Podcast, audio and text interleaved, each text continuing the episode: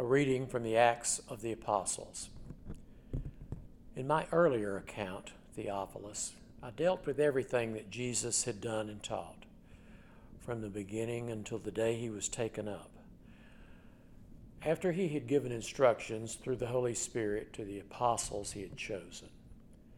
After the Passion, Jesus appeared alive to the apostles, confirmed through many convincing proofs over the course of forty days, and spoke to them about the reign of God. On one occasion, Jesus told them not to leave Jerusalem. Wait, rather, for what God has promised, of what you have heard me speak, Jesus said. John baptized with water, but within a few days you will be baptized with the Holy Spirit. While meeting together, they asked, "Has the time come, Rabbi? Are you going to restore sovereignty to Israel?" Jesus replied, "It's not for you to know times or dates that Abba God has decided. You will receive power. When the Holy Spirit comes upon you, then you will be my witnesses in Jerusalem, throughout Judea and Samaria, and even unto the ends of the earth." Having said this, Jesus was lifted up in a cloud before their eyes and taken from their sight. They were still gazing up into the heavens when two messengers dressed in white stood beside them. "You Galileans, why are you standing here looking up at the skies?" They asked. "Jesus, who has been taken from you, this same Jesus will return in the same way you watched him go into heaven." This is one of our sacred stories. Thanks be to God.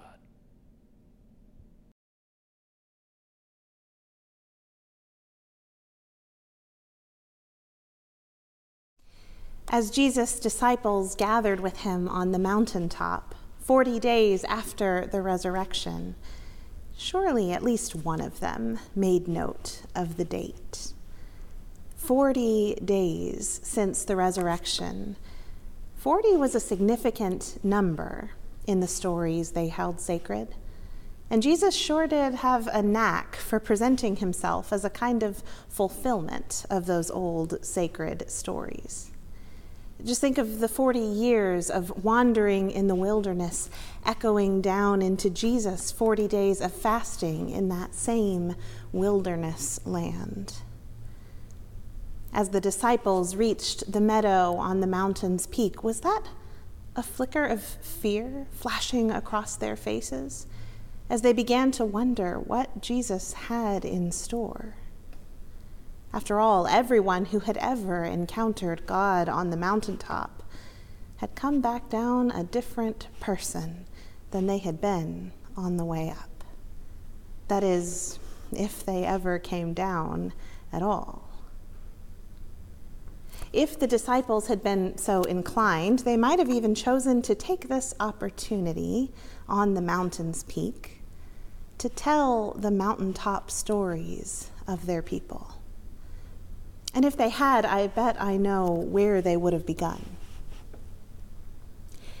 It was Moses who had first encountered God on the mountain. Moses who had lived a long and full life.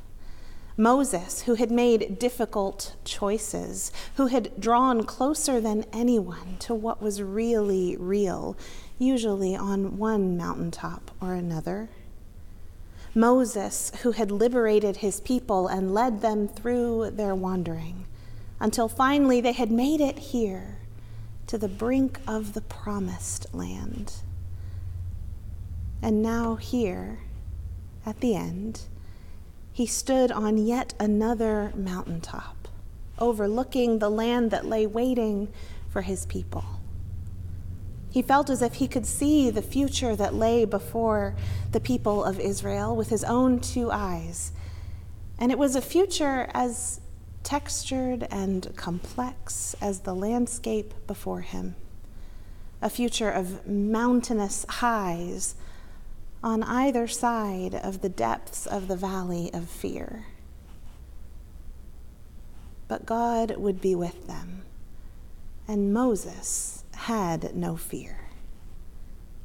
He knew his time had come, and if there was one thing he had learned in coming face to face with the divine, it was this: the story would not end when he did. And when Moses, the great leader who brought the children of Israel out of Egypt, had breathed his last, they say it was God's own hand that buried his bones in the ground, his final resting place a secret that God alone knows. It was an ending that didn't really feel like an ending. Almost like the spirit of Moses could still be in our midst. Perhaps if they were in a storytelling mood, that literal mountaintop story would have led them to a figurative one from centuries later. The story of Elijah walking along the river's edge with his apprentice, imparting a few last words of wisdom. Elijah had a feeling that his work had been accomplished, that his time was drawing near. His apprentice, Elisha, made one last request, asking for a guarantee that the spirit that had animated Elijah would live on in his own ministry, that he would be truly a son of Elijah.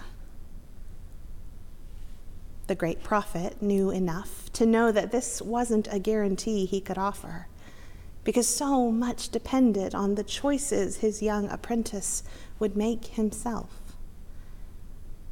But he was not troubled by not knowing what would become of his legacy, because if there was one thing he had learned in coming so close to the divine, it was this: the story would not end when he did.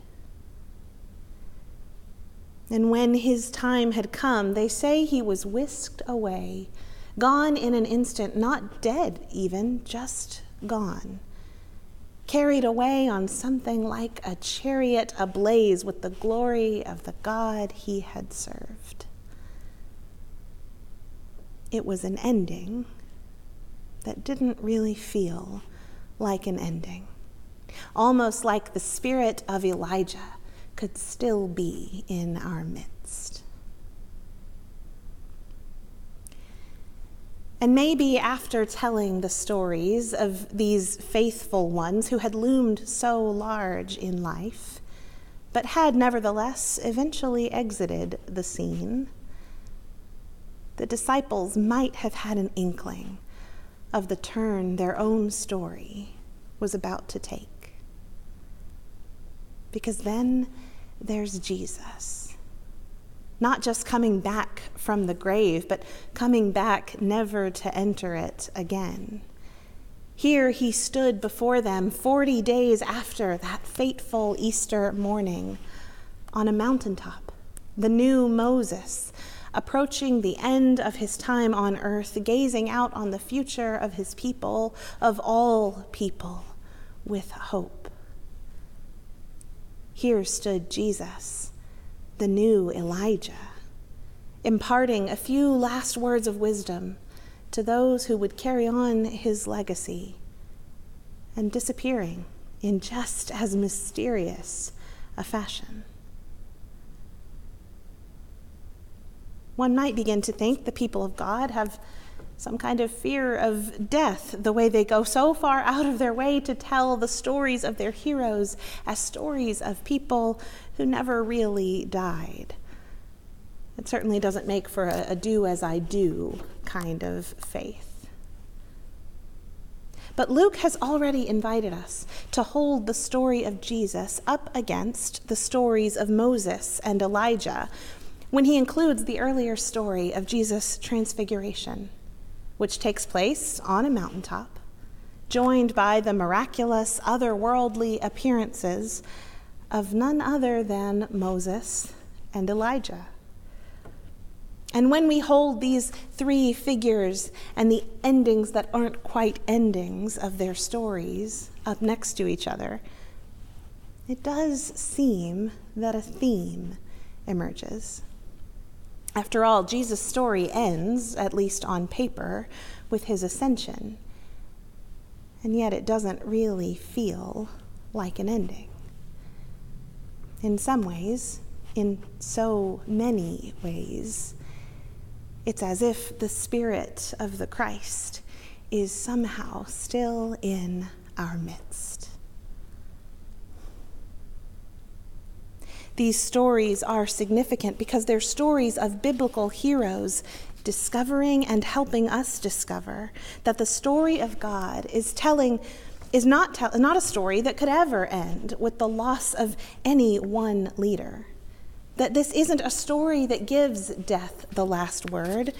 They're stories that provide anchor points in Scripture for this central line of truth that we hear from the lips of Jesus himself, this truth that the kingdom is here in our midst.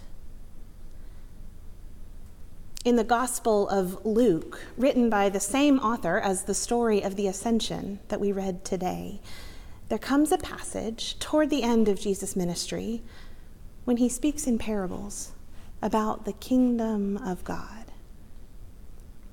It's like a mustard seed, he says. You plant the tiniest seed, and up comes not just the mustard bush you'd expect, but a tree so full of life and generous of shade that birds make their nests in it, and the people find rest at its base. That's what the kingdom is like.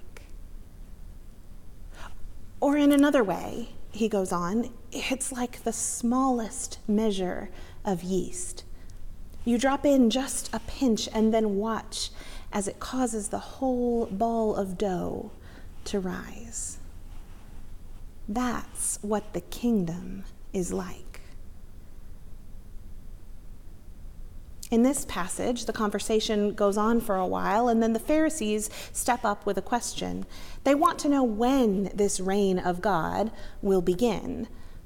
Or more likely, they want to get Jesus on record proclaiming a date so that they can use it later to discredit him. But you're missing the point, Jesus tells them. The reign of God doesn't come in a visible way. You can't say, see, here it is, or, or there it is. No. Look, he says, gesturing to the open space between them. The reign of God is already here in our midst. And it wasn't a new idea when Jesus said it. It's the same lesson the patriarch Jacob learned when he had just started out on the journey that would lead him to become the father of the twelve tribes of Israel.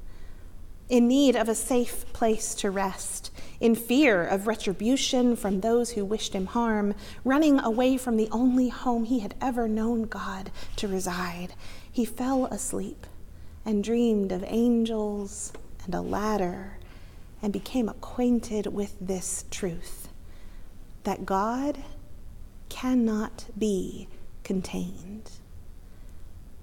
And so he proclaimed, surely God is in the midst of this place, and I didn't know it.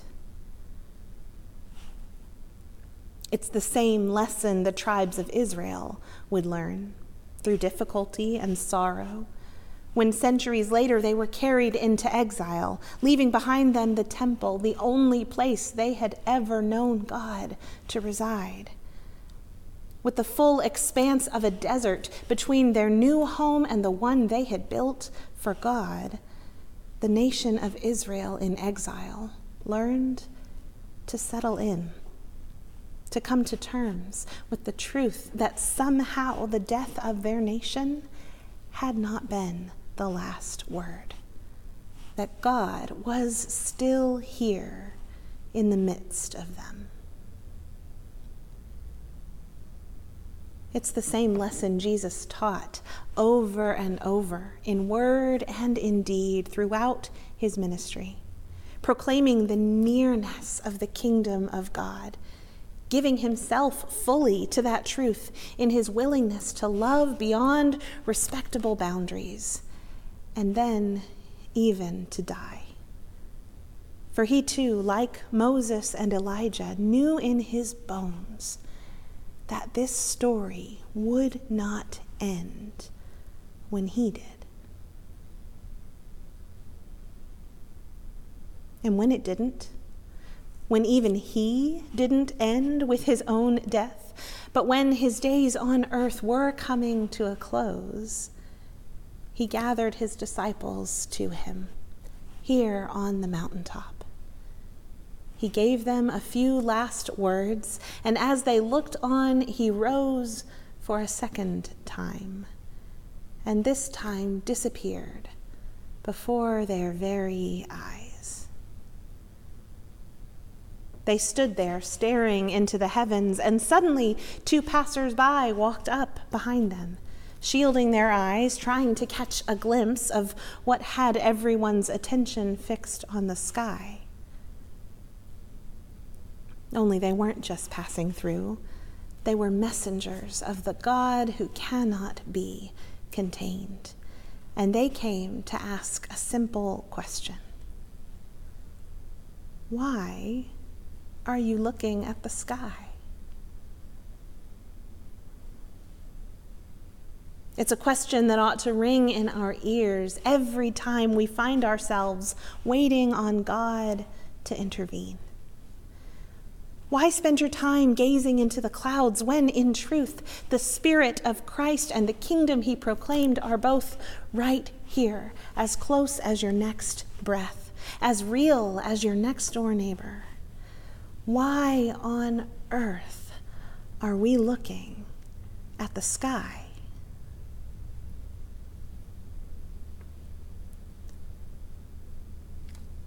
Friends, what is it that you're looking for from God? Maybe it's a physical need you long to have met. Or maybe your spirit is uneasy in this season. Whatever your longing leads you to pray for, I'm not saying don't pray about it, but be vigilant, lest you start cloud gazing. We can look to the skies, friends, but the clouds will keep rolling by. For the kingdom of God is already here, all around us. It is right here, in our midst. In the love that we share, in the justice that we seek, in the mercy we grant to one another, and to ourselves. The kingdom of God is within us. Alleluia. Alleluia. Amen.